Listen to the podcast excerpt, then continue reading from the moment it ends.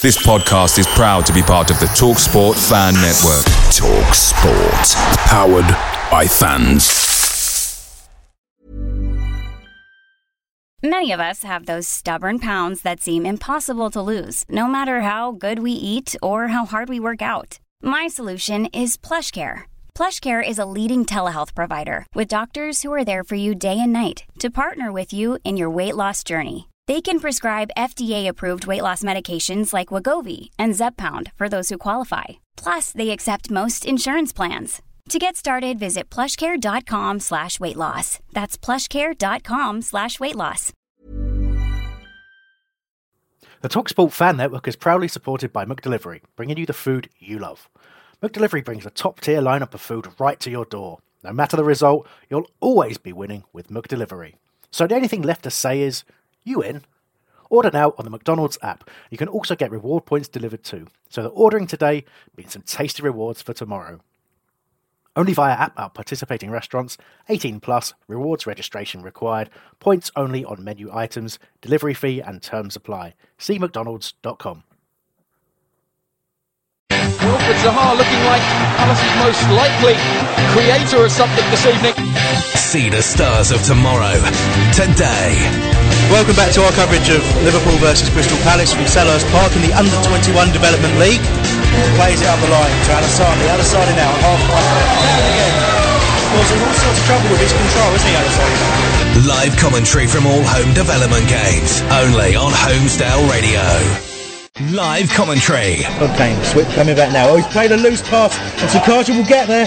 Oh, Blackman's come right out of the area and flattered Sakaja, and it's gone free, and the keeper's way out of the area, and it's a goal for Palace!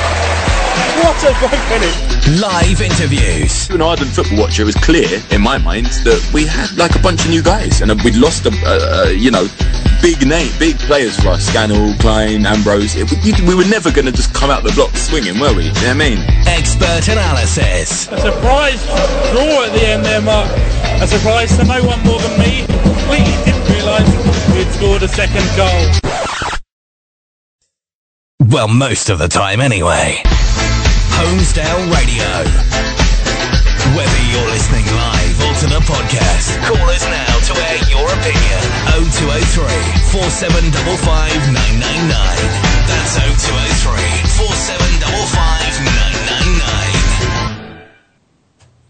Good evening. Welcome to Holmesdale Radio. My name is Chris Hambling, and I haven't written my introduction for this start of the show. I've just realised. Hmm.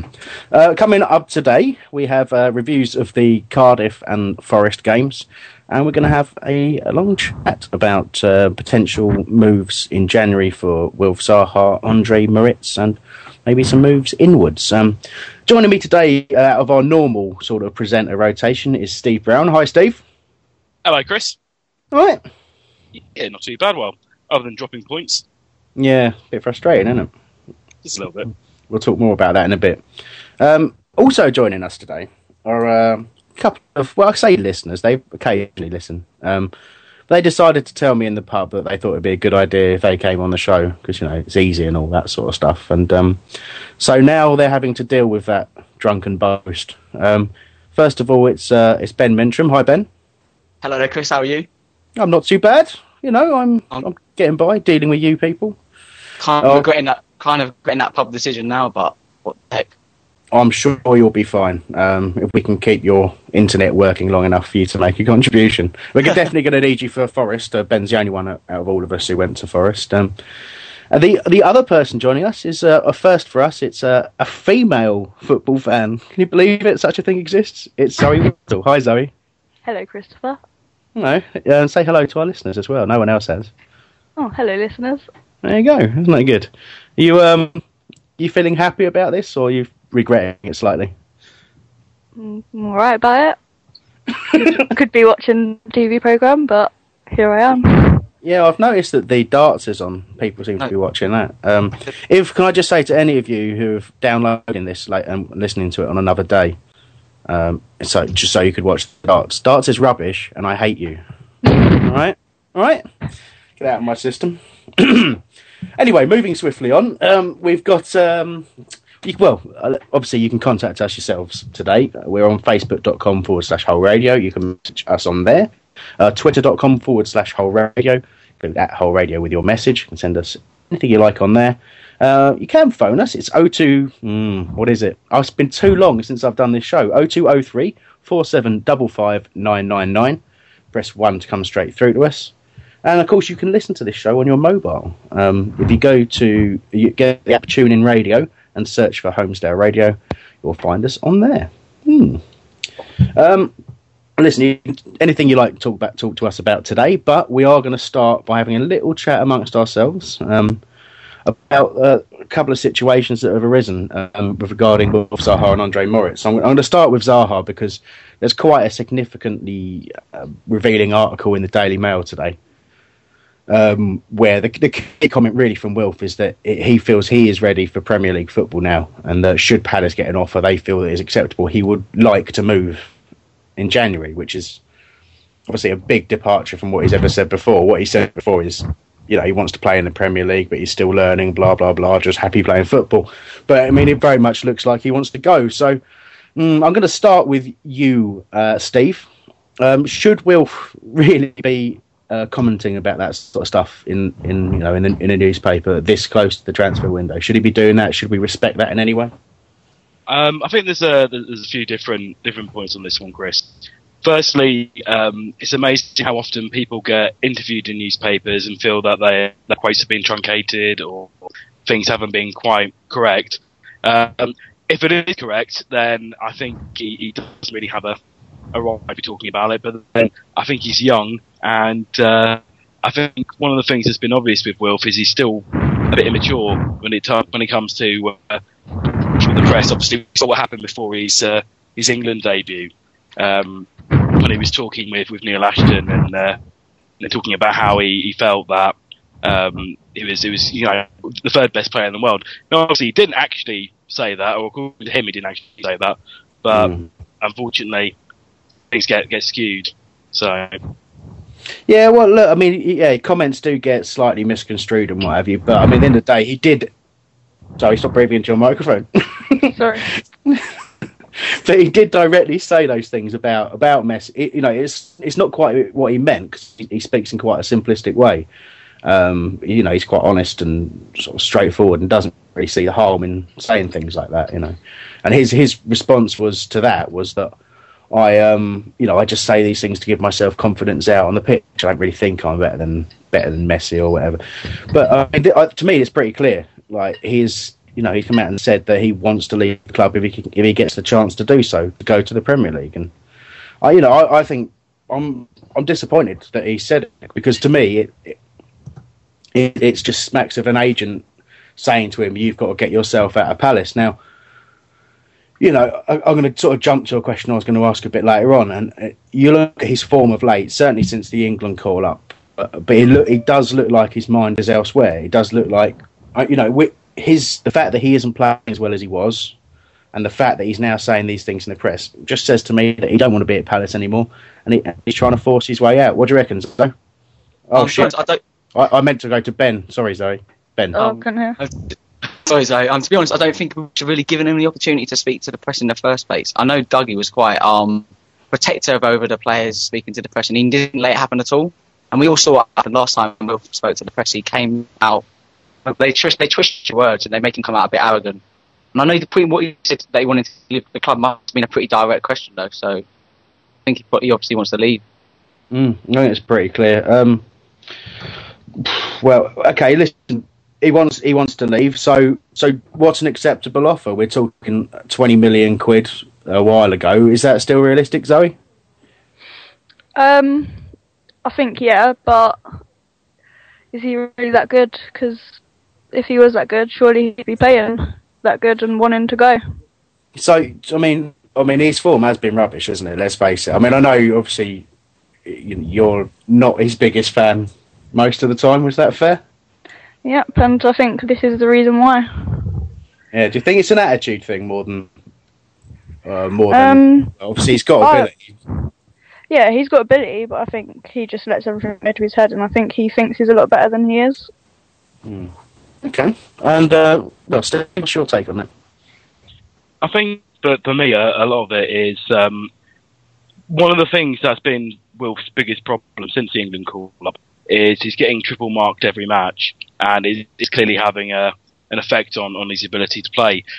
From his side, if he does end up going to the Premiership um, and playing in a team, he's going to be a, a small fish in a big pond, and he's going he's not going to be triple marked every game, so he's going to have a lot more chance in actually showing his skills again. And I hmm. think that could be one of his reasons for, for wanting to leave the club. Yeah, maybe maybe that is is the case, and obviously the Championship you, you get a lot less space than you do in the Premier League. That's you know it's a fair observation, but I don't know. To me, to me, it does it does seem to be an attitude thing, and I, and I, what I worry about is that he's shown that since the media attention he got, and there's no denying that he's had a, a negative effect on him. Since he's shown a weakness, and to be honest with you, you show a weakness that devalues you. So uh, I don't see anyone paying the sort of money that was being talked about when he was picked to play for England. I think, to be honest with you, we all sort of got excited at the time. You know, oh, fantastic! We've got this, you know, player playing for England in the Championship. It's one of our own country academy and all that sort of stuff. We all got excited about it, but to me, it's it's been the worst thing that's happened. Really, uh, I think you know it's taken him off the boil. And, it's ended up devaluing him rather than adding any value, in my view. Um, sorry, Ben, you wanted to go next. Um, what I do worry about is that if he continues in the fashion he's been playing at the moment, if we get to the summer and he's not been sold in January, we don't we can only get offers around five million for him. Which, mm. if we uh, in January, I reckon we get an acceptable offer around ten to twelve million. I think you've got to look at it because the club can't, as much as we can say, oh, we might get promoted. If we don't, we can't risk in losing that amount of money in case if in case mm. Wilf continues in the fashion he has been doing lately. I well, I know what yeah, I know, I know what you're saying. I, I, I, can certainly agree that, that it might be devalued. But I mean, Steve, you wanted to make a point against that. Yeah, I mean, I think the, uh, there's a couple of things to remember. Firstly, anytime we've got Will on pitch, it draws defenders to him, which is the reason why I think that Yannick Bolasie's been in such blistering form. Is he has got the space uh, because everyone's on on Wilf. Uh, in terms of uh, of actually his his value going down, see during the summer the, the value is always less than during the January window mm. because it's a much longer window to get deals negotiated. On top of that, as well, you've also got the fact that um, the different, you know, sort of in, in, terms of Wilf himself, then yeah, maybe his, his value will go down a bit. But at the same time, he's still our player. He's still on a long-term contract, and it, the decision still rests with the uh, the chairman, not with Wilf himself. I mean, he can try and force his way out of the club, but Mm. You know, he, he doesn't necessarily uh, get to, to, choose whether he goes or not, and it's it's all up to the club to decide what is a fair price for him. No, but I mean, obviously things have changed dramatically in the last sort of couple of weeks from, from us being told by by Ian Holloway had spoken to Wilf and looked him in the eye and said you're not going anywhere and he was fine with it and all this sort of stuff. We're now we're now looking at a situation where it's pretty pretty clear he wants to go. So uh, I just want to pick up on a couple of tweets before I uh, talk more about that. Patrick O'Connor says um, CPFC 2010 hold all the cards of Wilf. No need to sell him sell as we need him for promotion. Uh, this too shall pass. Uh, Jill um, has responded to that, saying not if he can't be asked, and continues to argue with his teammates during games, which yeah has been has been happening, and that's just that attitude thing we talked about. He looks a frustrated person. I mean, I wanted to make the sort of point that I don't see I don't see him getting into a, a top team at the moment. Um, you're somewhere windy, Zoe. No, you have a point. You have a point, though. Sorry, now I've talked to you and bullied you again. Um, I I can see what people are saying about needing him to get to the Premiership, but can he really get us there? How he's been playing? There, that's yeah. No, it's a good point he can't. He, he's not been the one who's won us games, or well, we haven't won any games for a while. But he's before before the England call up, he was our match winner. He was. We were talking about being being triple marked and all that sort of stuff, but um, but he was dealing with that before. You know, mm-hmm. yeah, yeah, he stepped up a little bit after the England match, but he was dealing with that. He was, you know, we were taking advantage of the space elsewhere and all that sort of stuff. Um, Mm, I'm just trying to pick who to go to next because everyone wants to speak. Uh, ben, you had something to say first. I think you said it first. So yes, I, I, think other, obviously with people looking at the England debut being the thing which is changing, I think a lot of it's down to Dougie leaving because Dougie mm. was obviously a, like a father-like figure to me. I had a lot of respect for him, and I know we were pretty gutted when Dougie left. And it seemed maybe he's not built up the same relationship with Ollie. He doesn't want to play for Ollie as much, and the training methods aren't suiting off as much. So maybe he's missing the influence of Dougie at Palace. Yeah, it's a good point. I, I was I remember reading that uh, on the BBS that apparently Wilford contacted Dougie after the after the sort of media problems uh, before the England game and sort of you know was upset and wanted to talk it through with him.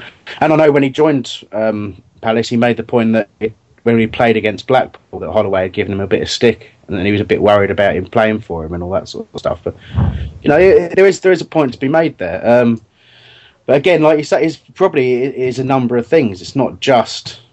Um, it's, like you say, it's not just the England game. It's not just the change of man- management. It's not just having his head turned. It's not just having a bit of a hard time form wise. It's it's all of these things all together, really. Um, just a quick tweet from Chris Watkins. He says, uh, "I say sell him. We don't want players at club who are not 100 percent committed. Take the money and invest in eager players." Well, perhaps easier said than done. Steve, you want to make a point on that?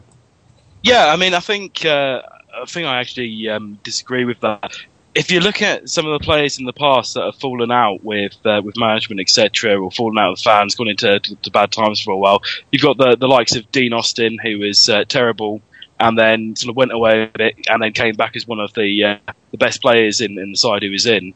Uh, you also have to look at the likes of um, uh, of Sheffield as well. Still, still a figure of uh, fun for his pie eating at Palace, but mm. at the same time, he, he made the uh, the V's up gesture, um, went away for I think it's two or three months, came back and scored 13 incredibly important goals for the club.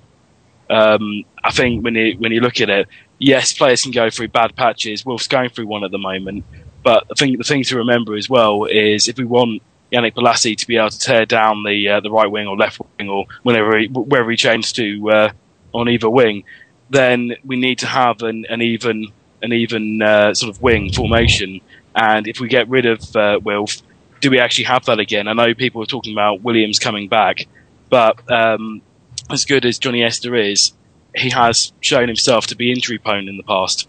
So I think mm. you're going to have to look at that side as well, Chris. You know, absolutely right. I was, um, sorry, you wanted to make a point in the middle of that. Um, yeah, going back to the point about Dougie leaving and that affecting him. Mm. Surely, if he was that good of a player, it wouldn't affect him say if he moves now, that's not guaranteed that he's going to be playing good football. Yeah, you know, you, as a footballer, you do have to deal with, you know, regular management changes and changes of coaching staff and different types of fans and all that sort of stuff. I know Steve making the point in, in our little chat off off air that the um, that Wilf is only a young lad, but but you know, he'll if he moves, he's going to be earning an awful lot of money, and he's he's in a career now. He's saying himself in the Daily Mail article, you know, I'm not a teenager anymore well, you're still sulking like one Wilf, to be quite honest with you. But having said that, you know, I'm not I'm not completely down on Wilf. I think he's a fantastic player myself. It's easy to sort of get caught up in in slagging him off, and I don't think he's really des- deserving of that. I'm again not massively impressed with the article, but again, you don't really know how it all came about, and you don't know the full story really. But um, I've been apparently I said Tina Rager, but I don't I don't remember saying that. um, Terence over at redandbluearmy.co.uk was um, making the point that the whole team are frustrated as a fans at the moment with the way the game's going, and that Wilf gets irate easily and has done in the past. And he, yeah, he has got a temper on him. He does does kick off, and he's he's found himself very sort of frustrated um, in games recently with some pretty awful refereeing that we'll be talking about uh, as we go through the games in a bit, really. So. Um, Ian Lyons is making the point we need to sell high and buy low. That's what we're good at. Move Wilf on. Uh, again, I understand that maybe it is feeling like the time to let him go. He's making noises like he wants to go. Um, and obviously, January does inflate the prices as, as the point's already been made. But it just makes me feel awkward because I know from if he plays like he played earlier in the season, he you know he does make that much of a difference that that he can get us out of this division. Um, but whether or not he'll ever get back to that kind of form where he, where where his head is where it is. Um, and also the the point is, what do you do? Who do you replace him with? And and that's where you want to jump in, Ben. I think you've got to look at that Albert Adomah from Bristol, and I, obviously I doubt we could afford him at the minute because it was we were talking 1.52 million. But mm. if you mm. get cash for Wilf, it's definitely someone we should look at because obviously he's worked well Bolasie as well, which I think is a big thing, and it's good. and obviously Wilf and Bolasie seem to have picked up a bit of an understanding as you saw for the Huddersfield goal. So mm. if we could get someone similar to him, like Adomah, who's obviously done really well at Bristol as well and impressed himself. So I think that that is someone to look as a good replacement for Will. Yeah. Also on loan, someone I like Hogan Ephraim. Yeah, where is he now? QPR, I pacey winner. Yeah. All right. He's been he's been at QPR for years, but he's just been sent out on loan everywhere, a bit like Scott Sinclair. But he's, I think he's someone we should look at anyway, just because we need backup for winners. Mm. Yeah, I mean, he's certainly been on, on our sort of scouting network a bit. Yeah, he's cutting out a little bit there, Ben. I'm not sure whether it's just our end or the listeners can. Hopefully, the listeners can hear you. And your voice keeps speeding up as well, which is amusing me, but we'll ignore that. Um, I think it's, I definitely think it's your internet connection. But anyway, Steve, you wanted a. Hmm, someone's phone is too near a microphone, Zoe. Um, Oh, I get to fully do that. everything. Um, Steve, you wanted to talk about. Get rid of it. You wanted to talk about um, Chris Watkins making a point. You want to read his tweet um, out and then and tell me why you disagree with it, mate. Yeah, uh, Chris has um, uh, has come back, which is which is great. Uh, disagreed with me there, saying, uh, "Do do we really want a player who doesn't want to be there? He's awesome, but we're not just a one man team." And I, I completely agree with Chris that we're not a one man team. Um, personally, I think Wilf is still a, a very special player. He's going through a bad run at the moment, and I think it was uh, James Scowcroft the other night was making a good point, saying perhaps we, we give the, the, the player a rest. There's a couple of players who've, who've played, you know, almost 90 minutes week in, week out. And, you know, as he's young, maybe he's a, he's a bit tired, whatever. Um, could we perhaps start using him as, a, as an impact sub again? Um, which I think was a, a good point from James Scowcroft. Uh, on top of that as well, yeah, we're, we're not just a one man team, but we do need that balance for the wing setup. And, uh, if, if Wilf stops playing, um, we don't have anyone else to take up that position, then suddenly you're going to see Bolasie with men on him. And Yeah. uh, when Bolasie has men on him, he's not going to be able to do as much as he's doing at the moment. Uh, No. Chris, back to you. No, yeah, absolutely, you're absolutely right. We don't want to uh, spend the entire uh, show talking about Wilf if we let ourselves, so I'm probably going to cut it short now. Um, obviously, we don't really know what's happening. There is a fairly clear indication that he's looking to move on if he can. But well, I, I mean, I do hope my well, my hope for for the transfer window is that we do get to keep him, and he gets over it. You know, he, he basically he, moves on from it, accepts that you know he'll have to look at the end of the season before doing anything. Uh, there was a point made by Chris one two three on Holmesdale. He said um, in that Daily Mail article he was shocked to find out that Wilf is on three three k a week. But um, obviously, you remember he signed that long term contract uh, long before any of this sort of stuff started happening in England. Um, calls, call ups, and sensational form and all that sort of stuff. When he signed that, three k is probably just about right. So. Um, again, that was, and that's sort of one last little point I wanted to make on that. I think, um, yeah, it was, uh, again, it was Croft and Eagle. We've sort of answered it really. He made the point. Um, you know, what do we do with the money?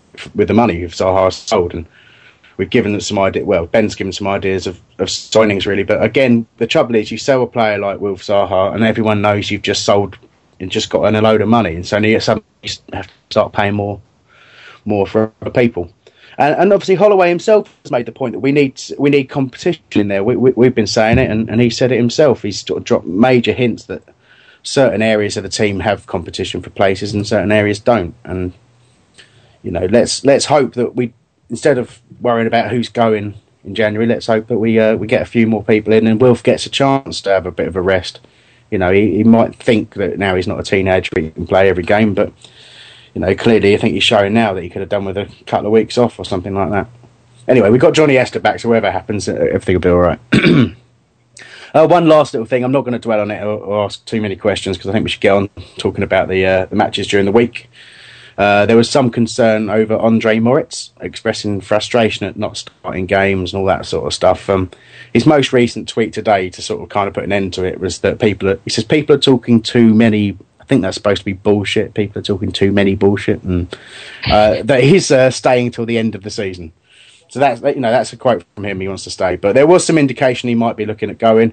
And the only thing really to I would say is that if he's not going to sign a new deal, he's on a one-year contract. If he's not going to sign um, a deal that we're talking about offering him, I know Holloway made the point he wanted to offer him a new deal. If he's not going to sign that, and we get an offer for him, any offer, if Williams stays fit and Garvin's in good form, do we do we maybe consider that? Um, is is is Andre Moritz that important to us? Uh, Steve, I'll ask you.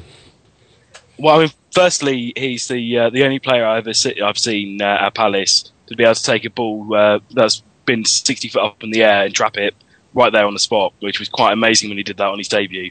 Um, but what I would say is, I think when when Moritz came to the club, it was expressly done as a, a sort of mutual for, for mutual benefit as a shop window.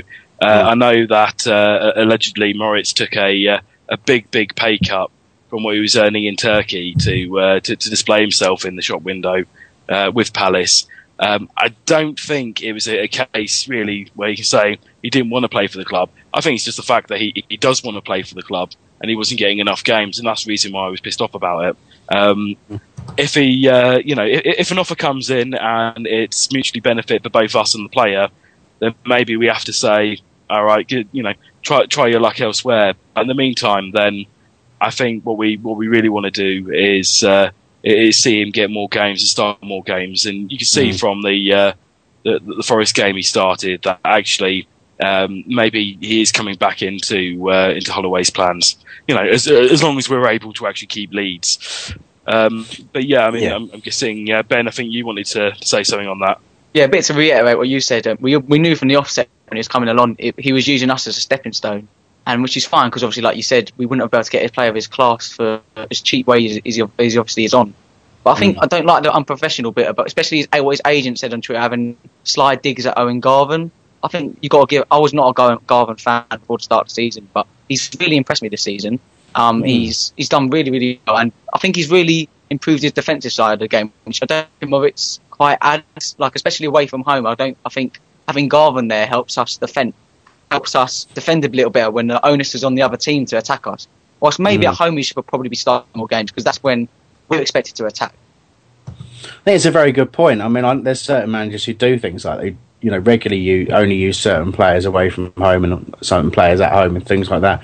And maybe I suppose again, it, it's, it's that thing with with Johnny Williams as well being in there. Um, you know, maybe maybe with him back, we'll start to see more exchange in the positions because I think Johnny can play in, at that point, but he can also play central midfield. He can also play wide, and I just think, yeah, I mean, Moritz has probably been a little bit unlucky to. Um, to not start more games. But I think that if you look at the fact that both Dougie Freedman and Ian Holloway have said similar things about him, that you know, technique wise, he's fantastic. He's a great player, but you know, in terms of actual um, sort of physical strength, he's not really up to the league. And I, you know, whether that's the case or not, you know, he's a he's a big boat. He must be about six two or something like that. I'm sure he can. I'm sure he feels he can handle it, and he's up to the pace and what have you. But but there you go. Um, um, yeah, we're just going to mention a rumor. In fact, I'm going to let Ben mention the rumor. Um, Apparently, there's a, looking- there's a rumor after someone called Brad Potts, who is an attacking midfielder. I can't remember what side it was. Who was it? Is it some Carlisle, league? isn't side? it? Carlisle, It's that's it. Carlisle yeah. United. But I thought it was an opposite, opposite about what the hell. so you, you're happy now? You've got your Paul Potts reference in. Yes, I was looking forward to that. I'm sure the Good, listeners son. are laughing themselves silly. Yeah, I mean, I can barely contain my um, mirth. uh, I think we've left the appropriate amount of silence as well there. Well done, well done, Ben. Thanks for that. Excuse me, a bit of a cough there.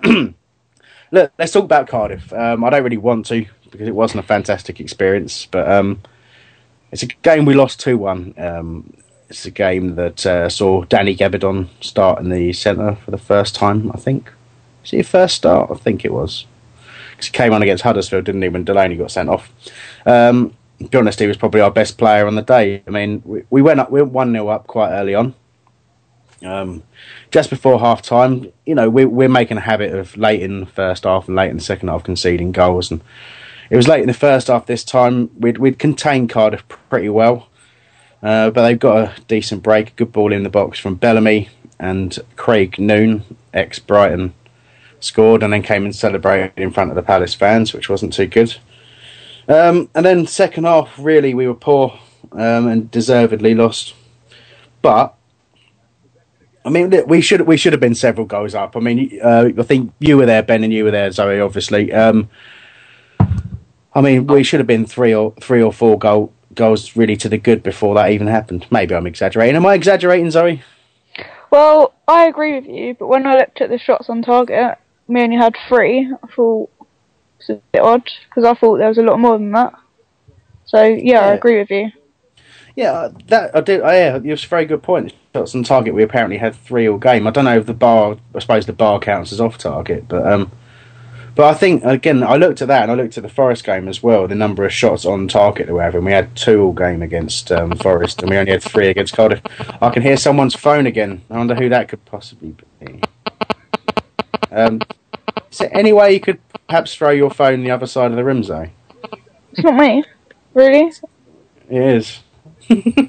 Oh, anyway, um, so look, I mean, it, it definitely seems to be something, um, something that's that's happened of late. This sort of little, this maybe this poor run that we're having.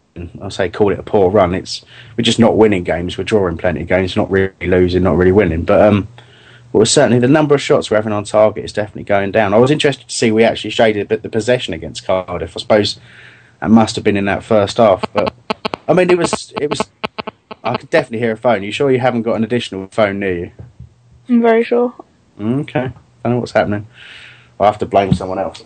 Um, anyway, so uh, obviously it was disappointing. There's a few, to- few, few few things I wanted to talk about. Really, I mean, we we've let another lead slip. We'll talk about it as, as a general sense, but I mean, one of the things that came out of it. I know Steve Parish said on his on his way home that this was the case, um, and I know. Um, certainly know I felt it was the case. Uh, the Cardiff fans refereeing the game, and really, if you've ever been to Cardiff, and well, you know, I can only feel sorry for you if you have. Um, all that they do, they don't get behind their team. All that they do is berate every little decision, and I'll, I'll pick a few little things out. Um, the first thing was that uh, Zaha was obviously targeted um, for abuse. Um, and very early, well, not very early, but midway through the first half, he got a foul given against him that wasn't a foul. It really, really wasn't. And he had a little pen- petulant jump up and down and a sulk and got a yellow card for it because of the reaction of the crowd. And at that point, you just thought, you know, this is a weak referee. He needs to be strong. You know, Cardiff have got a strong home record for a reason. It's because of the officials are too weak to go against a crowd that will berate them every single second of every single game. Um, what um, what we what then happened a little bit later on was Wilf and Yannick Bolasie swap wings, and they mistook Yannick Bolasie, who failed someone. They mistook him for Wilf Zaha and absolutely screamed their heads off. You, you obviously remember this, don't you? So absolutely Yeah, screamed, they screamed their heads off, thinking we'll get him sent off. They saw the yellow card coming out started cheering that he was going to go off the pitch, and obviously, you know, he's wrong player and whatever. But it wasn't the point I'm making. It wasn't a yellow card challenge at all. It's just the referee got it in his head that it was because Cardiff was so vociferous about the challenge. It was uh, it was horrible to watch, wasn't it? Though. Yeah, it really was. I mean, you've said like I have that you'll never go back, and I really do feel the same. It's um, I mean, you pay all that money, you sort of well, I sort of drove there, and it was you know it's a long drive. It's and you have to watch that. It's disgusting. Um, you wanted to ask something there, Steve? Sorry. Yeah, I mean, there was uh, Oh, there's a couple of things. I, I, I don't think we can say too much about um, uh, about people mistaking other people after the uh, the whole game when everyone gave Bostock a load of abuse. Then find out it was actually a different substitute coming on. Mm, it Um, was, yeah, Jay Simpson. It was that. Um, Yeah. got- Uh, and then secondly, I think um, actually I, I support the, the Cardiff fans in principle. I still think they're uh, well. I, I can't repeat what I actually are, but in principle, don't you uh, don't you wish that, that the Palace fans were able to referee games by creating that kind of intimidation Mm. for the ref? Um, sounds bad, but actually, if they're able to get an advantage out of that by their their crowd being uh, screaming, raving loonies, then fair play to them. No, see, I totally disagree. Mate. I hate it. I, I don't think that's what football's about. I, I agree that you can make a hostile atmosphere, but I think berating every single decision is. Um, but to the point where you're getting people booked and sent off, and you're spoiling a game of football. You know, at the end of the day, it's supposed to be a competitive sport, and if you take that element out and you start getting people, which just cheating, is basically cheating. So. Um, we do have a caller on the line who wants to make a point about Cardiff. Hello there, caller. Hello. You all right? What What was the point you wanted to make? Basically, they're all cunts. Oh my god! Oh, yeah, we'll have to we'll have to cut that young man. I really do hate that person. Um, do you know what? I'm even going to tell you who that was. That was the producer of the show. Uh, that, That's was him. ex- that's an explicit content logo on the on the show now. Oh dear, unbelievable. Yeah, we're going to have to put the explicit content label. I have to apologise to anyone who was offended by that um, rather delayed swearing. Fantastic stuff. Um, anyway, um, uh, Ben, I think you wanted to actually ask something during the middle of that. I'm just about the Cardiff game. It just seemed to me that from just listening on the radio that we went a bit into our shells in the second half. We sounded quite good in the first half. Not not not with dominating, but it looked sounded we created a few chances. But the second half, it sounded like pretty much all Cardiff, and we're just giving up really, which is a bit disappointing. Yeah, I think it's fair. We, I wouldn't say we gave up, but we just we just let them. We, I think everyone just on the on the Palace side just got frustrated. I think. I mean, if you look at the, the foul stats, I think I've I had them there for a second. I think it was twelve fouls for for Cardiff, uh, twelve fouls by Cardiff, double the amount by Palace, twenty four. But if you were watching the game, there, there was just it wasn't that the balance was completely off. You know, it was appalling weather conditions and players were falling over. But if a Cardiff player fell over, ref would give him a free kick because the Cardiff fans would shout for a free kick. Uh, 24 free kicks in a, in a game is insane. I mean, to give to give you the, the, an idea, against Forest, Palace gave away seven and Forest gave away 11. So to be penalised for 24 fouls, you know, um, and we're not a dirty side, we never have been, and we, and we certainly are not. Um, we do have another caller. Let's let's hope that this time it isn't Mikey swearing. Uh, hi there. Oh yeah, Who's that? it's Ben. Uh, no, it Ben- isn't. Uh, Uh, yeah, diff- great. Thank you.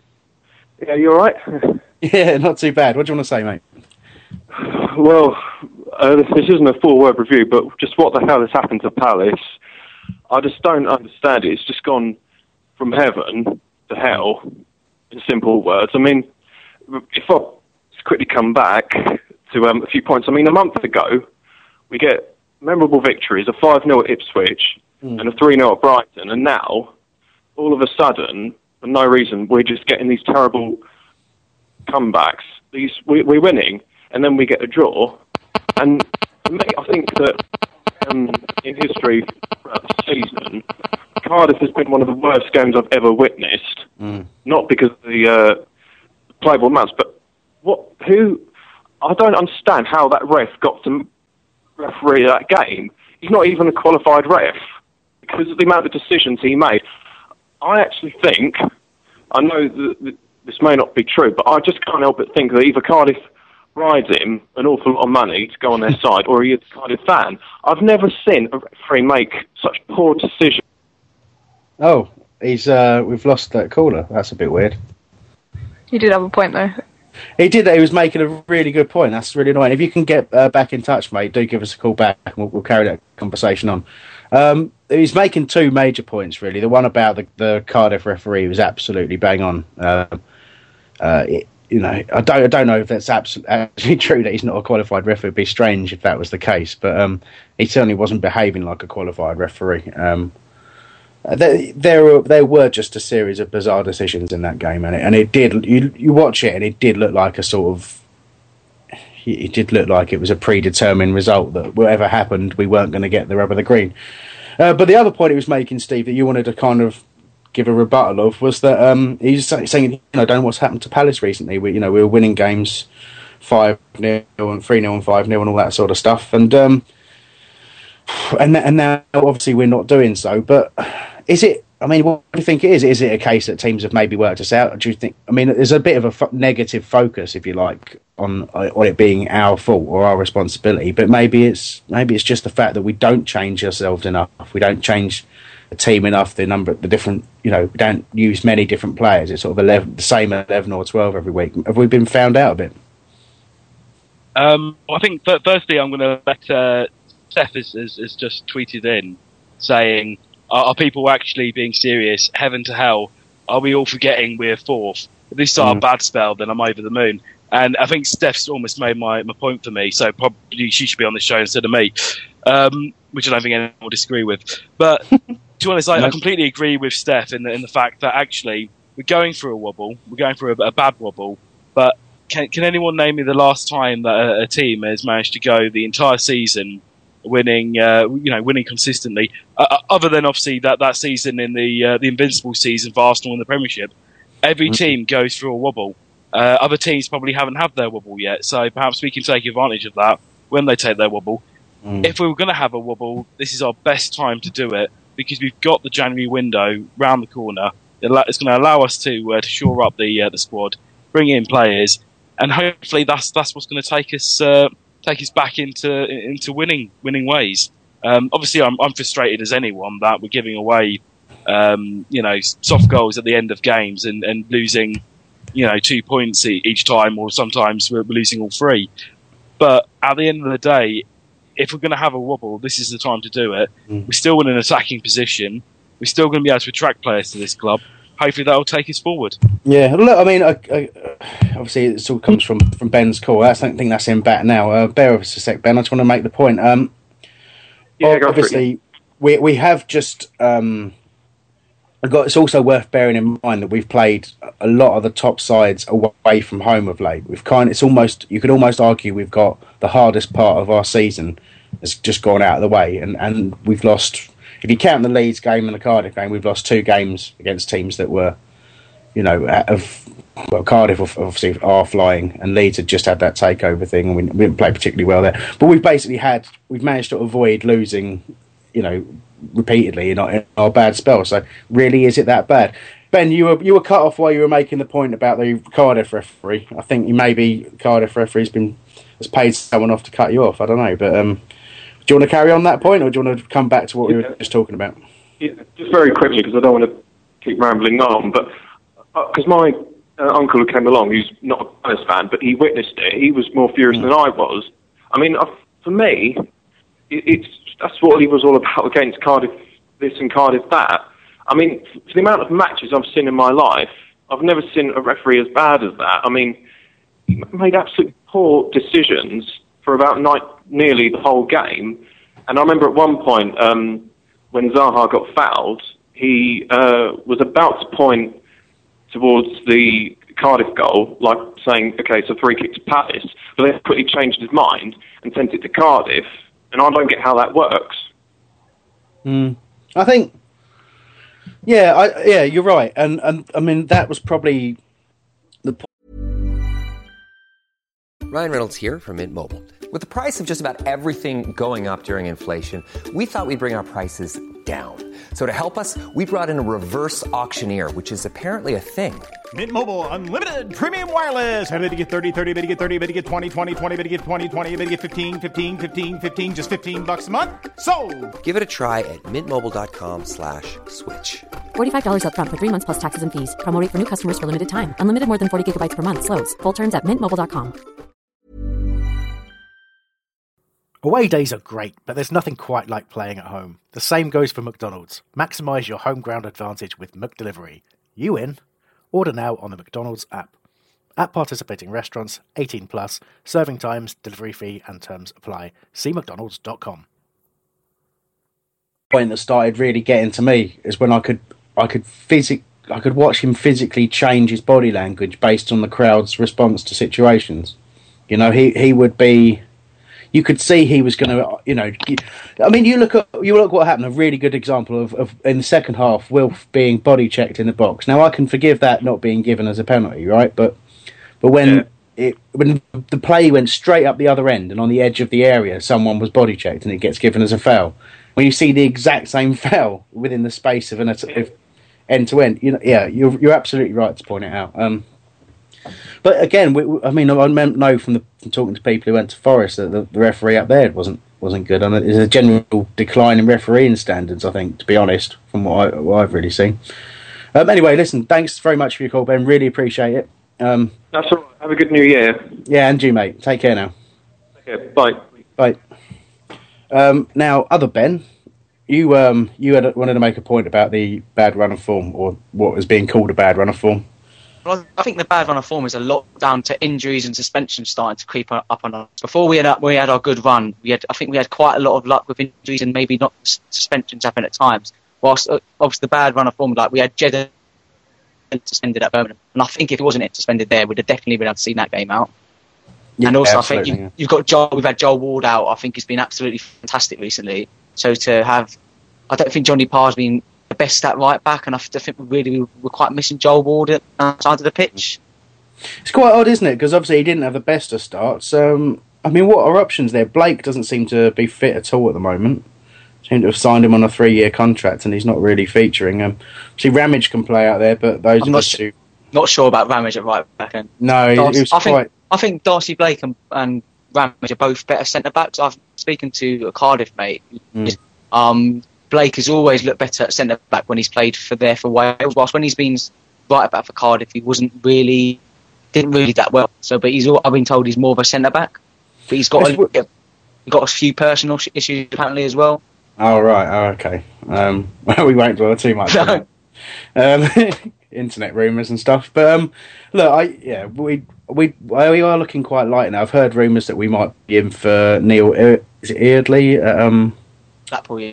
at Blackpool. I've heard we might be looking at him. Whether that's true or not, I don't know. Not being a But- written endorsement from him from the Blackpool fans though. No, but there rarely is. I mean, everyone told they all the Ipswich fans told us Damien Delaney was rubbish, and As and Bolasie as well. and Bala- yeah, yeah. You, apparently, we were welcome to Bolasie. Aren't aren't you bottom of the league, Bristol City? Slightly regretting Honestly. that, maybe. Yeah. Um. mm. Okay. Well, look. Um. There's not too much more I want to sort of dwell on about Cardiff. I will say the Cardiff fans were terrible. I won't use the word. We've sworn enough on the show today. I won't use the word I've used in the document, but they were awful. Um. But our fans weren't particularly um loud, were they, Zoe? Did you say our fans weren't loud? Yeah, I, I did not. I did. Sorry, I did say that. We were we weren't anywhere near as quiet as them. But do you think it was a bit of the Boxing Day stuff? You know, different Um, people. Yeah, I do. I think that our fans were quite depressing, to be honest. Yeah, I th- Kind it's during, depressed me. Do you reckon it's been like that? It's been like that a bit at home, hasn't it? Lately as well. It's gone all a bit quiet. Mm, I think everyone's gone a bit quiet. I think everyone's a bit shocked, really, from what, what they were seeing to what they are. Yeah, it's weird. We've had like a couple of thousand fans suddenly come back. Um, yet the stadium's got quieter. I don't know. I'm not. I'm not blaming the casual fan. I am blaming the casual fan slightly, but um, weird. Just a very very strange atmosphere at the moment. I, I think expectation can sort of can sort of damage you in some ways. I hope, just hope we um hope we turn it around soon. But basically, I, I'm personally I'm never ever ever going to Cardiff ever again. We've never won there, I don't think, and hmm, another weird sound. Um, we've never never won there, and I don't think we ever will if if they don't have a strong referee. Um, I mean, Ian Holloway's been pretty positive about that game. He's pretty positive about the um, the draw against um, against Forest as well. But I think perhaps maybe you know maybe it's going to start getting to him. I'm just trying to find his comments from uh, from Cardiff, but I can't. I didn't write them in a document like I meant to. Oh well. well. Let's move on. Let's talk about Forest. I wasn't there, but I did listen on the radio. Um, game ended two two. Obviously, um, Glenn Murray put Palace one 0 up. Um, Andy Reid hit an absolute screamer to to level, and it was one one at half time. Um, a relatively late uh, Glenn Murray header. Um, put us was it two one up? Roughly 80 minutes or something like that. And then uh, a very very late goal in injury time. Um, Ian Holloway said I, he thought for 75% of the game we were very very we were a very good side. And the lads are gutted because like me they f- I should be doing it in the voice shouldn't I? Sorry hold on I thought for 75% of the game we were a very good side and the lads are gutted because like me they feel we could have won the game I was very proud of I was very proud of them. Their work ethic was excellent, and they played some exceptional football, as did Forest in atrocious conditions. Someone said by Barley. Um, all right, I'll stop that now. Um, Oh.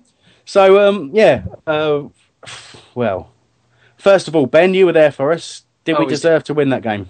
I wouldn't say we deserve to win that. No, I, think it was added to begin with. It was, it was really surreal going up there in the first place on the train. We, it just seemed like we're not going to get to a game, but we thought it was going to be a whole day in Nottingham in the pub in the end. But we didn't deserve to win it. I thought probably Forest edged it a little bit, but a draw was probably a fair result.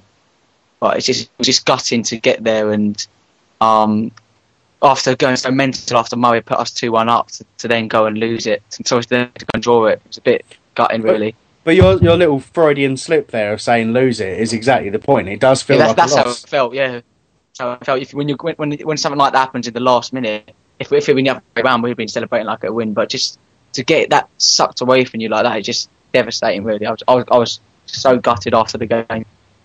Uh, what do you think of um, Murray's second goal? I think Murray's second goal was absolutely fantastic. The way he somehow managed to loop that over the keeper is absolutely brilliant skill. I just and it's, I think his first goal was really good as well. I think how many goals have we seen Murray score like carbon copies of that one? Mm. Just like him getting in in the far post and just a simple tap in. It's you, you look at the goal and think, oh, that's an easy finish, but he's, he's got great awareness and great running to get to get to, to get on the end of that. And it was a good got crossed by Moxey as well. Also, I thought I had a good game yesterday. Yeah, yeah. I mean, it's nice to see him actually. Well, I mean, he's you know he's not actually had a great deal of chances to play, you know, of late. But it's good to see him. You know, when he, when he gets a run of games, it's easy to forget how good a good a left back he is. Um, Steve, you wanted to talk a little bit more about Murray. I'm uh, I'm glad you didn't use the other words I used in the box there. Um, yeah, uh, for me, uh, in the summer, we were sitting there tearing our hair out. There was lots of people saying we need a, a 20 goal a season striker. We're really suffering without one, etc. Um, I think a few of us uh, on the boards did turn around um, at the time when, when Murray had been having such an awful run last season. I think it was seven goals in 46 games, something like that. Um, the thing that that's obvious now is he needed the team to be set up the way that he likes it. It's what Brighton did two years ago, and it's the reason why I scored so many for, for them. The man's now got, uh, I think it's 22 goals eh, um, already before we start the uh, the second half of the year, which is quite incredible. Um, if he can keep it going, then then that'll be absolutely fantastic. And we we found that that 20 goal uh, a season striker, and hopefully he can he can double that to 40. We'll Mm. see. Um, one of the things that I know people did talk about um, and did question is whether we should start changing up the formation a bit. I think the thing that we've got to remember is if we play 4-4-2, it's not how um, how Murray likes the game to be, and that could end up having a, a major impact on, on his ability to put the ball in the net. Um, Yeah, I think, I, don't know I- what you think on that. I think our, our current formation is, is getting the best out of Murray. Where where it didn't work last year, it was that there wasn't any anyone getting close enough to support him. Uh, this season, the midfield get a lot closer to Glenn Murray, and he seems to really be enjoying the you know the role of holding the ball up. But also, once he's played it, now he knows that the ball's going to come in the box from one of the one of the wide players. You know, he's getting crosses in there, so he's always thinking about where he needs to be. Whereas perhaps last season he wasn't necessarily always in the right areas because he was never sure whether he was going to see the ball after laying it off and that sort of stuff. So I think there's a lot of things that have changed. Um, and then talking of things that have changed, the, obviously the Gabbidon Ramage centre back partnership was uh, was in force again at, at Forest. Ben, I thought Gabbidon, since he's been in, I thought I'm a bit surprised really because I thought he's not really played much for about a year. But I think since Gabbidon's been in, he's looked really, really solid, and he doesn't look like someone who's not played for a year. But I'm not. One thing I'm not sure about is Ramage. Um, I think he's been a bit bit suspect recently. I think for their for their equaliser, the second equaliser, sorry, he, just, he got completely grabbed out of position. Got Yeah. completely pulled out of position and made a and that, that led to Sharp being in so much space. He lost the header, and then the place where he should have been was where Sharp was. And he Sharp had quite a bit of space in time with Abdon to then go and make the score the goal. yeah, I, I think, think um, go on, no, no, go on. when. When Delaney gets back from his suspension, I think we should maybe look at doing trying Delaney and Gabbidon out together. I was going to I was going to ask if you thought that'd be a good good idea. Um, I think when Ramage rejoined the club, everyone was sort of saying, "Well, you know, he's a good squad player. We don't want to see him, you know, starting games." But he really did look good alongside Delaney for a long period of time. But I think if you look at the um, look at Delaney's sending off against Huddersfield, I think it was again he was possibly covering um, covering for Ramage's, uh, you know, basically dropping off in the wrong area um, and letting, letting the attacker through. So I think perhaps a little bit has slipped into Peter Ramage's game where maybe you know we're we're seeing a little bit of a drop in form from him, possibly. I think I think he's a very he's a good option to have. I, I, was, I was happy we signed him, but I'm not sure he's the kind of person I'd want as my first choice centre back. I like having him on the bench, thinking we've got someone who can play right back, centre back, and he's he's not he's not he's, an, he's a good Championship centre back, but is he a brilliant Championship centre back? Is he a Championship centre back for a team chasing promotion? That I'm not sure personally. No, I mean, so he had a good he had a good, he good loan spell at, at, Birmingham last season as well, and they, you know, when they were doing really well. I don't know what to think. You, you know, it does strike you as the right sort of character, and a, you know, he's obviously a good player because he wouldn't keep getting bought and loaned and stuff. But yeah, I, th- I think perhaps if there's a concern, it's there. But I think perhaps right back is, is the area at the moment where we've suffered, like you say, with Joel Ward out and I think when Blake has played there, he's looked um, very suspect indeed. And even Ward has has issues one on one and stopping crosses. I think, but um, I don't know. We'll see. Uh, Steve, you want to make a point? Yeah, just to go back on the uh, on the centre back partnership. Um, I know we left that behind, but it's just a quick one. I think what we should remember is uh, is Paddy um, when he came back after his injury wasn't playing anywhere near as good as he did when uh, when Fonte uh, was partnering him he finally found that partnership again in uh, in Anthony Gardner, and he started playing great football again. You've got certain centre backs that need someone to, to, to wipe up their mistakes. Uh, Paddy's one, and maybe Ramage is another one. Maybe that's part of what it is when he uh, he has Delaney next to him. Delaney knows how to work with uh, with Ramage, knows how to to mop up his mistakes when there is them.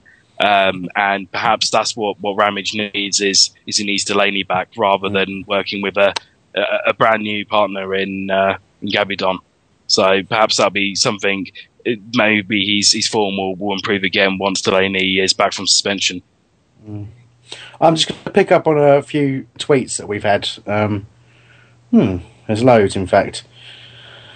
Um, let's go for um, conceding late football promos have said that conceding late goals always comes down to fitness levels. I don't know what you think about that, guys. Are we is are we potentially? Well, I'll go to you, Ben. Actually, oh um, no, I'm actually it's a very good point. I'm going to ask Zoe because she's been quiet. Um, um, do you think the team have been suffering in terms of the fitness levels? Is that why we're conceding late goals? Mm, no, I just think it's the defence. Really, I yeah. think it's Ramage. I just think we're, you know Delaney's not there, Ward's not there. Blake's not there. Paddy um, McCarthy's not there. Yeah, but he hasn't been there, so oh, yeah. well, can't really. I can't really say McCarthy. He hasn't been there this season. Um, I think as well. I think at Cardiff, where where Bolasie and Zaha were both booked, I think they they thought that they couldn't do as much as they were doing. Yeah, obviously, uh, there's, a risk, isn't it? Yeah, I can't really say for Forest because it was hard to tell on the radio, but I, I don't know. It could be, but I, I just think it's a defence, to be honest. Um, while while you are actually talking, I've got another tweet in that's come from Les Gill. You know him. Um, it says, "I'm not sure I should say it, but I'm going to anyway." So anyone who gets offended, his tweet Twitter name is at le5j melt, which he is a melt, by the way. Les is a melt, that is true. He's the meltiest of melts. He says, Hi, Hull Radio. I just wanted to say I love Owen Garvan. He could open up a virgin's legs with his passing ability Give my love to Zoe. Smiley face. Oh, Which good, isn't um, it? Well, that is lovely from Les. Yeah, um, thanks, thanks, Les. That I love him as well. So yeah, oh, I love you, Les. have I got um, any tweets? Have I got any tweets showing my love yet? No, no, none yet. Well, I love you, Ben. So that's oh, right. thanks, Zoe. That means a lot. You can do this off air. Um, Chris Watkins says that we do miss Ward, don't we? I think he's been pretty solid recently. Uh, Ian Lyons makes the point that changing formation doesn't automatically mean going 4 4 2. We can play with one defensive midfielder instead. To be fair, I think that's what we have been doing this season. It's it's KG has been getting forward more often than uh, than he has previously. Um, Andy the Eagle says I was in the Arf when we played Huddersfield and thought the atmosphere was fantastic from the Palace fans. Well, that's because that's where I am. And me. And Zoe and Les. Melt. And there's the melt. And Joe Hollyoak, he's there as well. He's sitting in the tweet, but I can't be bothered to work out what he was talking about. Uh, Mark Latter said festive period is naturally difficult and our small squad has suffered with the many away games. Positive is we're not losing. I think that's um, probably a good overall message to end our look at the games with. Um, looking at the time, it is uh, four minutes to nine. Don't know if you needed to you know that. You sounded like the talking clock then. I did a bit, yeah. I'd quite like that as a job. The time at the first beep will be 1758 and 44 seconds. Moving on. Um, I've got uh, we've got some questions from people. That uh, was a couple of questions, a couple, one, two, yeah, two questions to go through, which I'll talk to you guys about afterwards. But I'm going to have a quick look forward to the games that are coming up. We've got Wolves on the first, which is two days time. Is it two days time? Yeah, Yeah. yeah. Thanks, thanks for helping me out there. Um, last two games, they've lost two 0 to Ipswich and three 0 to Peterborough, who were bottom at the time, I believe. Um, they then beat Blackpool, lost to Middlesbrough, beat Birmingham, beat Bristol City. So they're all over the place, really. Wolves. We beat them away, and certainly it's a winnable game. Um, well, in my opinion, it's a winnable game. Do you people agree? Um, who first? Who shall I ask first? Hmm. Uh, ben, you've said you. Ben. Um, yes, I we saw, we saw a Wolves fan at um, London Bridge coming back from Forest yesterday, and they said he's been absolutely dire recently. So we if we're really a game, we should be look, looking to win. If you look at the players they've got, they've got quite a lot of players who've obviously been playing the Premiership last year. But uh, the this this league's so much about form, so and they're on absolutely dire form. So it's really a game we should be thinking about getting three points from. Hmm. Yeah, it certainly is, and it's obviously it's a home game. Um, so you want to win your home games, don't you? Those are the ones you sort of be targeting. If we're going to be drawing games, then we're drawing away games, drawing you know away to good teams and that sort of stuff. You know, if if we beat Wolves, then maybe the Forest game looks like a better result and that sort of stuff. It's what we should really be thinking. I personally think we will beat Wolves. I think that they are inconsistent to the point of um, you know that I think I think they've, well, they've conceded five and scored none in the last two games. I don't think we're going to be on the end of any kind of a backlash. We just need to keep focused, and, and I think the last few results. Can you imagine if we're frustrated and you can, if, if you follow any of the players on Twitter or anything like that, it, it's pretty obvious that the players are extremely frustrated by it as well. I like to think we'll probably end up giving them a bit of a tonkin.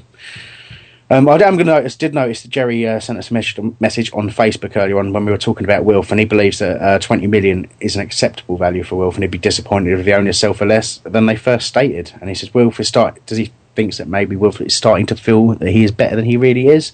Uh, he says he's lucky. He's been playing recently. He's been very, very poor and inconsistent. So I think that probably we probably did cover those points, but um, but you know Jerry's always right, as I often say.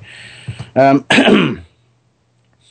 Uh, wow, yeah, sorry. I completely forgot what we are doing. We were talking about Wolves, weren't we? I want to get your predictions. I think we'll win it 2 0 myself. Um, Steve?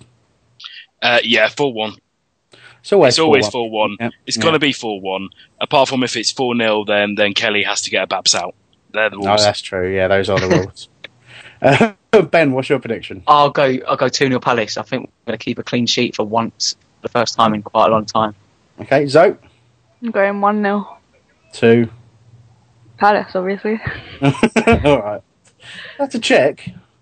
Um, but yeah. Palace. Okay, fair enough. Uh, after that, we've got on the it's on the fifth. which, uh, This is probably next Saturday, isn't it? Um, we've got Stoke in the FA Cup. Hmm, never bought my ticket for that. I hope so. Um, Stoke have not lost since the third of November, where they lost one 0 to Norwich. Um, the last few, last six results for them: uh, three three with Southampton this uh, game just gone.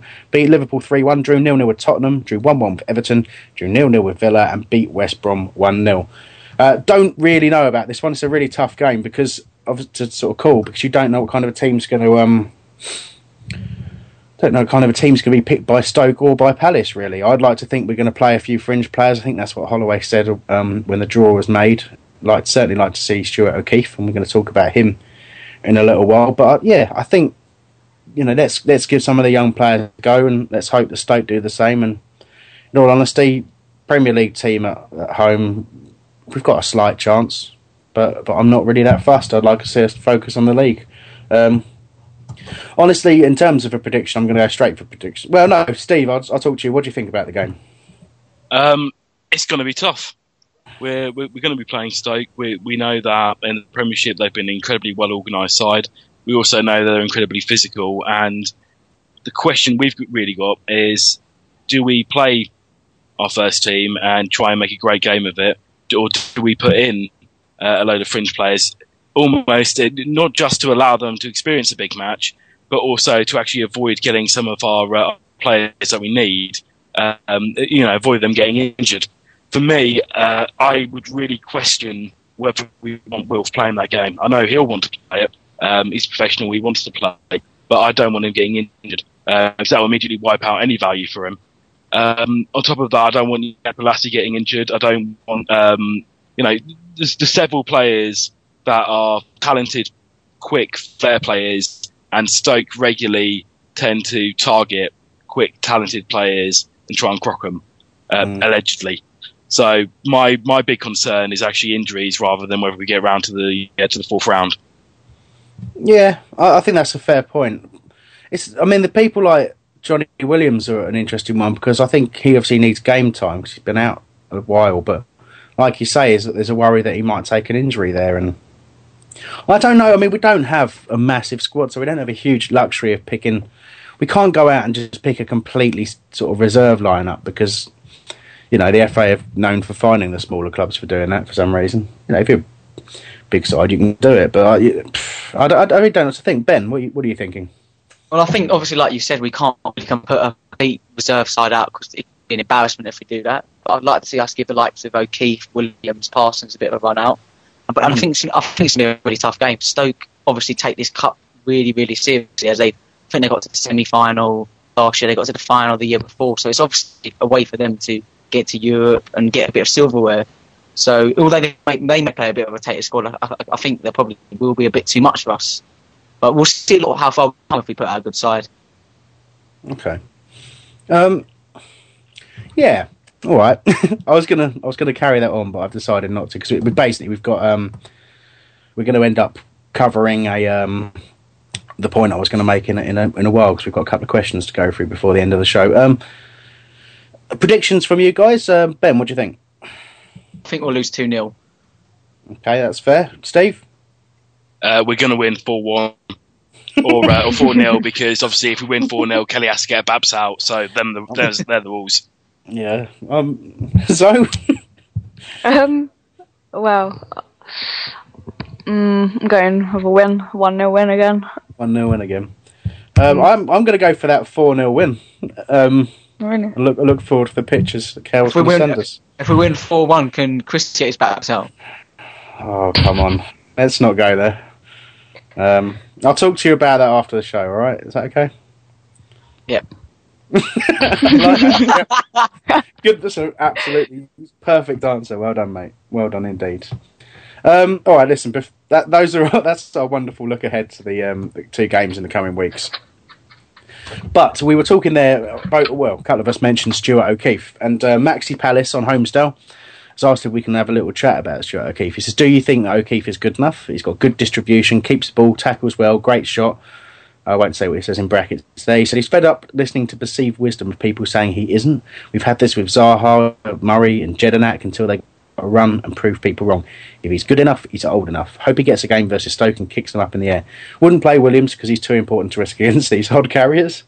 Um, so I mean, okay, that's the, the, the real question. There is is is O'Keefe good enough? And from a personal perspective, I don't think he's ever shown anything other than being good enough. I've never seen him have a bad game for Palace. Last year, um, he was instrumental in our cup run alongside David Wright. Weirdly enough, who's another forgotten person. Um, so, what do you think of Stuart O'Keefe?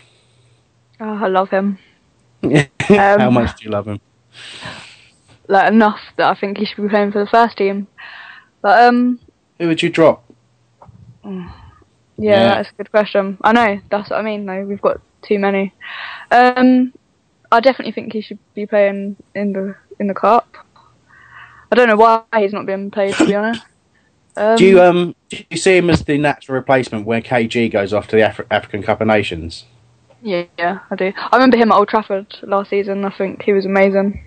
He was. He absolutely was. Like I said, I don't think he's ever done, been anything other than one of our best performers when he's played. I don't know what he has to do. Um, he had an interview at the end of the season last year, and, and he said, um, you know, his ambition for this season was to play more games, and he's barely played at all. Um, a lot of that has to do with how good Jedinak and KG have been. Obviously, KG came back and has been a different player. You know, he's he's lost what looks like a stone in weight, and, and he, looks an absolutely excellent midfielder now. And O'Keefe has suffered the consequences of that. Um, Steve, you have Uh, a point? yeah. Well, I, I- I've got several points, but uh, I'll limit it to one. Um, I think obviously with the uh, the African Cup of Nations coming up, then you've got O'Keefe's got a great chance to uh, to cement his position inside. Um, when uh, when KG comes back, then perhaps we can we can look at whether he's able to um, dissolve, rotate perhaps with with KG, or or come on for KG when KG's looking tired, whatever. The other thing to, to mention as well is it's not going to be too long um, till Jedi uh, and getting his tenth yellow card. Uh, unfortunately, he seems to uh, to pick up a, a, yellow card every game at the moment. And when that happens, then there's going to be another chance for uh, for Stuart O'Keefe to come in and, uh, cement his his position. Benjamin. Yep, I think it's, I think we should be should have been playing O'Keefe more recently. I think especially when you've got one of KG or Jedi out, I think having Garvan there instead doesn't really help. I think I think Garvan's really improved his defensive side of the game, but I don't think he offers enough defensive help. Whilst O'Keefe is much more of a defensive minded player, so I think we should be trying to give O'Keefe a run out whilst KG's out rather than going for Garvan and Moritz in the centre. I think it's an interesting point, and um, I, you know, I haven't really been thinking this until I was just just thinking now, and where we've been playing Owen Garvan at the sort of the point ahead of um, Jedinak and KG. I'm thinking maybe. I mean, Stuart O'Keefe probably probably can't play that role, but KG can play that role, and maybe O'Keefe alongside Jedinak would work. And and obviously we're dropping Garvan to the bench. I, I like you. I, I, I agree with you about Garvan. I think he's been a massively improved player. Where I have a problem with Garvan, and again, I wouldn't. It's not his fault, but he is slow. He's slow. He doesn't. You know, he can knock a ball past a player, but then it looks like he's running in treacle. And certainly on the surfaces we've been playing on recently, where they've been really heavy, I think that's shown up. I thought against Cardiff, thought he was excellent on the ball, but off the ball he had a really, really poor sort of game, and it, it just because he doesn't get around the pitch. Like Stuart O'Keefe has, you know, got bundles of energy, and that's and that's the sort of thing we like that in, in a midfielder at Palace, and maybe we should be better, more respectful of the sort of the cultured players like Garvan and, and Moritz, but we do like someone who can tear around a football pitch as well. One one thing I do worry about Keefe is his height because he's not really as doesn't really have as much aerial presence as KG or Jedi, so it, um, which, which mm. I think, especially when you've got a team doing a lot of hoofing, that you lose a lot of the aerial presence. You're right, and we do struggle against teams that play direct. We certainly that was I thought that was on our end against Leeds, Birmingham, yeah, and uh, when they when they brought Zigic on, and Leeds pretty much all game was was Warnock's old tactic: boot the ball into the corners, and get the quick wingers to run and try and get the knockdowns and things like that. So, yeah, we it's a it's a very good point, but I just think I, well, I just think Stuart O'Keefe has done nothing wrong whenever he's had a chance, and I don't know. I think maybe I don't know what Holloway thinks of him. Really, I, I know he he played and he's obviously been in the squad. He's been on the bench a lot. Um, he played in an under twenty one game, I think that uh, against Crawley. I think he got taken off after a while to go and to go off with the first team. I, I think that was right. It might, might have been a different team we were playing, but I can vaguely recall something like that happening. But I, I don't know. He's got to get a chance before the end of the season. Let's just say that. Um, otherwise, I can see us losing him. I did read someone claiming that Portsmouth are after him. Um, whether that's a loan or a permanent move, well, I don't even know if Portsmouth can make permanent moves, to be honest. But I doubt Portsmouth could afford him. I think if he's not playing, I don't. I think mm. we've wasted the last few months. We should just send him out on loan to a League One club, get him, get his fitness up, get him playing mm. ninety minutes of football every week. So I was a bit disappointed that if he wasn't in someone's plans, we should have sent him out alone because I'm sure there'll been a lot of clubs queuing up to get him. I mean, Steve's quite rightly making the point that prior to this little wobble in form that we've been having, um, we've had no reason to change the team. We've had no reason to, to say in you come Stuart O'Keefe. That's kind of the point I was making about KG being being as good as he has been. But I don't know. It's it's um it's interesting. But I mean, it's to only going to get harder for him to break in now. Williams is back, in my view. So again, perhaps maybe like you say, maybe a loan during the course of this season. Maybe may just get him out for a month or so, see how he gets on. It's easy to forget that Alex Marrow's uh, captain in Fleetwood at the moment. So I don't think Alex is probably ever going to play for Palace ever again. But um, but again, it's another one of our players out there, and, and he looked a quality player at one stage, didn't he? Well, Marrow, I think we had the stage where in the, I think the first half of the season he came, he looked he, was, he, was the, he would have been my player of the, player of, player of the half season, right? And then he had the, the injury, and I think some, obviously something's happened behind the scenes with him and Dougie because Dougie didn't, didn't play him at all. So maybe with the new manager, he might get another chance, but it, it's looking unlikely anyway. Yeah, it certainly is. Yeah. Um, all right, last little question before we go. We've, we've been enjoying it today, that's why we extended it a bit longer than we uh, we intended to. But I th- we've all got lives to lead as well, so we'll um we'll do the. Well, I haven't really got a life to lead. That was a lie, complete lie. I'd stay on here the whole time if I could. It's like having real friends. Mm. Shut up, Zoe. um, um, Ian Lyons, he says, um, "Hi, gals, gal, guys, gals. I can't, I've had too much wine. I'll be honest with you. I'm starting to struggle.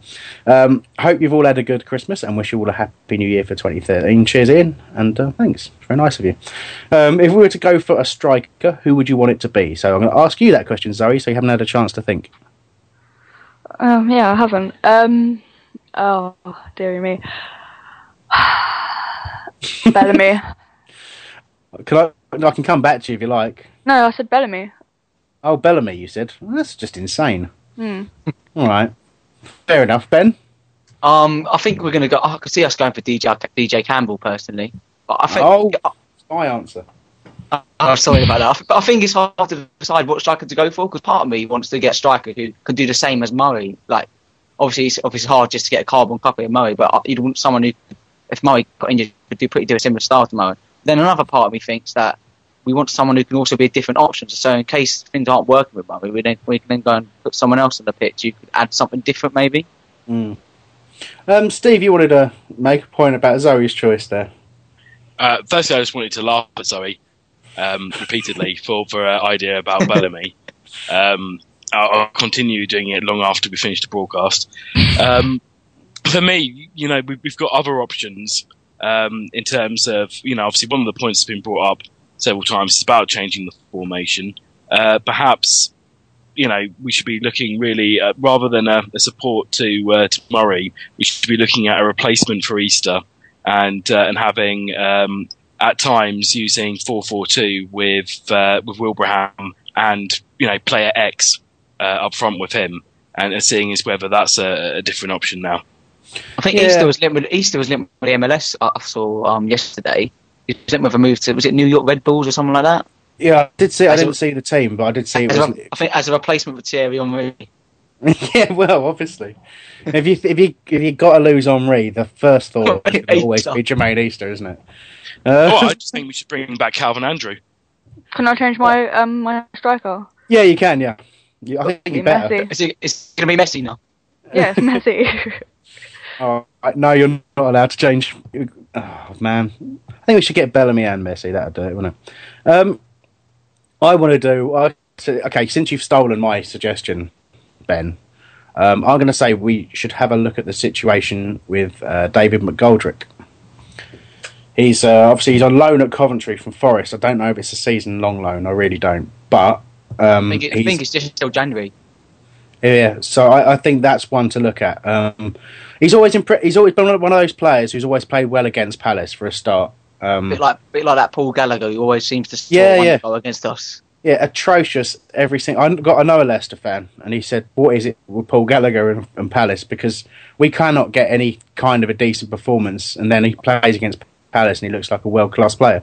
But um, but McGoldrick's been a bit like that. I mean, he's, I don't think he's necessarily scored many goals, if any goals, against us. Probably one or two, maybe. But remember he's him just scoring a- Go on. I remember him scoring a wonder goal when they beat us 3 0 um, just in, was it a couple of seasons ago, just the last game of the season. Mm. Yeah. Okay. Yep. Yep. I'll take your word for that. My brain's not quite what it used to be. Steve, and then Zoe. Uh, yeah, can, can we uh, finally perhaps make something that I think a, a lot of people would see as a as a dream come true, and we can finally get David Nugent out of working in Sainsbury's and into the uh, the red and blue. I think that uh, they have just signed Chris Wood, haven't they? Um, that really They cheered have. me up to see Millwall lose him. Um, yeah, I, do you know what? It's not beyond the realms of possibility, but I, you know, I, I think it. I think the, wages- wage, the wages will probably be too much. Leicester have been pushing everyone out the water with wages they've been offering for something like 20k a week for Chris Woods, who's only all he's ever done is had a few good months this season. I just say it's Chris Wood. Chris Woods has long since retired and was a goalkeeper. Yeah, just to, uh, to, to to just break in there. The the other thing about the Nugent uh, uh, sort of situation, which uh, makes it perhaps slightly slightly more feasible, is that Blackpool were very, very close to buying um, Nugent a couple of years back, and uh, and uh, unfortunately on on transfer deadline day, the the deal was apparently done, and he uh, he hid on a golf course somewhere to to avoid moving. Um, perhaps you know now then uh, then Holloway could finally get his man. And Palace could finally get his man, and at, at the very uh, at the very least, I hear Sainsbury's is looking for a new manager. No, yeah, it's an look. It's, it, I don't, I don't think he's realistic to be honest with you. Um, I say And Selhurst, and some people in Selhurst Park will get way too excited for him to come. We'd have a few yeah, heart attacks exactly. and stuff. Exactly, it's true. There's some people who got massively excited about it a few years ago, and it's obviously legendary thread on on the BBS as well. Just went on and on and on, a little bit like the Ross McCormack thing, and that's one we obviously won't revisit either because he, he signed a new deal there. But it's you know, I just I genuinely think that, that David McGoldrick is is some someone we could get, and certainly DJ Campbell is another option because uh, Holloway knows him so well, um, and he's only And uh, Ipswich. and and Messi. you still going with that one, are you? Messi and I probably should do Messi and Calvin Andrew up front. Um, are you absolutely sure, though? You know Messi signed a new contract, don't you? Oh, contracts don't matter these days. He, he must very- have been watching us. That's true. That is very true. All right, well, look, that'll do for now. Some. Um, hopefully, we've answered all your questions. And thank you for everyone who's, who's contacted us contacted us today. Um, a few things to mention in the coming weeks. Um, we're either going to do a competition or potentially a fundraising type of thing, which I'll explain in a minute. But we've got um, a donation from listener James Dring, who I have to thank a lot, not only for donating us the prize, but for donating it to me while I was dressed as a drunk penguin, um, which which may have happened at Birmingham. Um, I think, you I, think you, I think you made a better tiger when you had Zoe's hat, head mask in. Yeah, it's a leopard, isn't it? Zoe? Oh, it's a leopard, not a tiger. E- Easy mistake to make. Don't insult me. Yeah. Don't.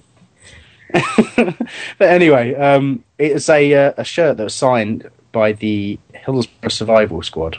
Um, we will be giving it away, but like I say I've, I've just because I've got to read out something else in a second.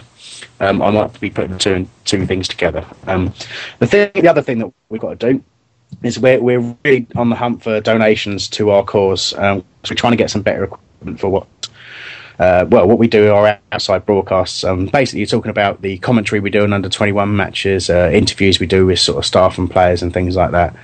Um, but obviously, one of the things that we did recently was the chat at Selhurst Park with um, Holloway and Steve Parish.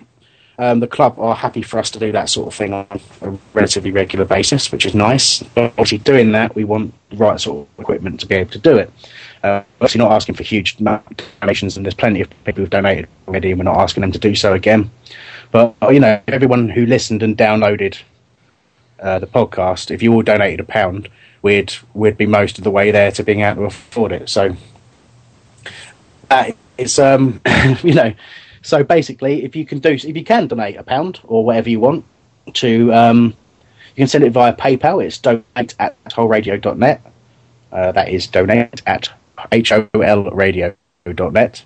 Uh, we will be forever grateful and we'll be continuing to bring you some fantastic broadcasts, I hope.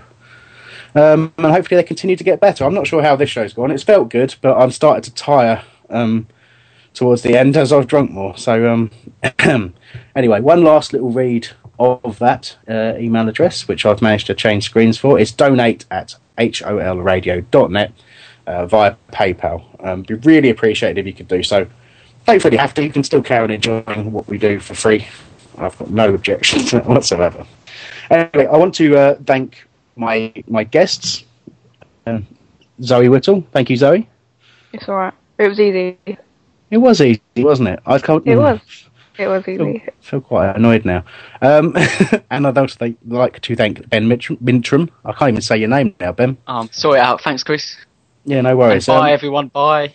I'd like to. Um, have you got any feedback on how you thought? Um, how you thought those those two did? Probably just ignore the end bit. Um, then we'd love to hear it because I thought they did all right. Um, and also thank you to the returning Steve Brown. Cheers, Steve. No worries at all, Chris. It was uh, it was nice to work with professionals today, uh, as well as yourself, Chris. Yeah, thank you for that. You're not going to come back. Um, anyway, thanks for listening, and we'll be back probably next week, I guess. Bye.